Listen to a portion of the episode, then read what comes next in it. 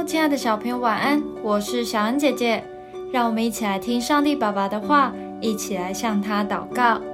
诗篇20篇6到8节：现在我知道耶和华救护他的受膏者，必从他的圣天上应允他，用右手的能力救护他。有人靠车，有人靠马，但我们要提到耶和华我们神的名。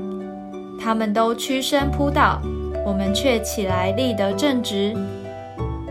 诗篇20篇是大卫祈求胜利的祷告。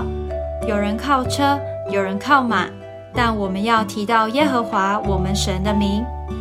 车跟马都是当时打仗的武器，但是大卫知道武器并不是得胜的关键，只有神才能让他赢得胜利。那在我们的生活中，需要靠什么才能生存呢？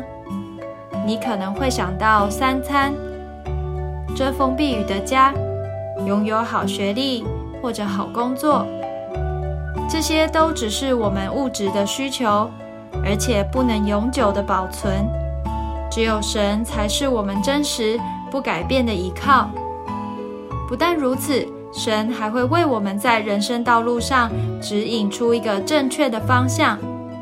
我们要为此来赞美神，他才是我们最能安心信赖的大靠山哦。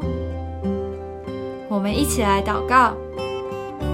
亲爱的主，谢谢你供应我生活一切的需要，在我遇到人际、课业的难题时，你也给我最大的帮助。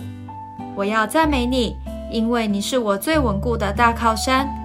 奉主耶稣基督的名祷告，阿们。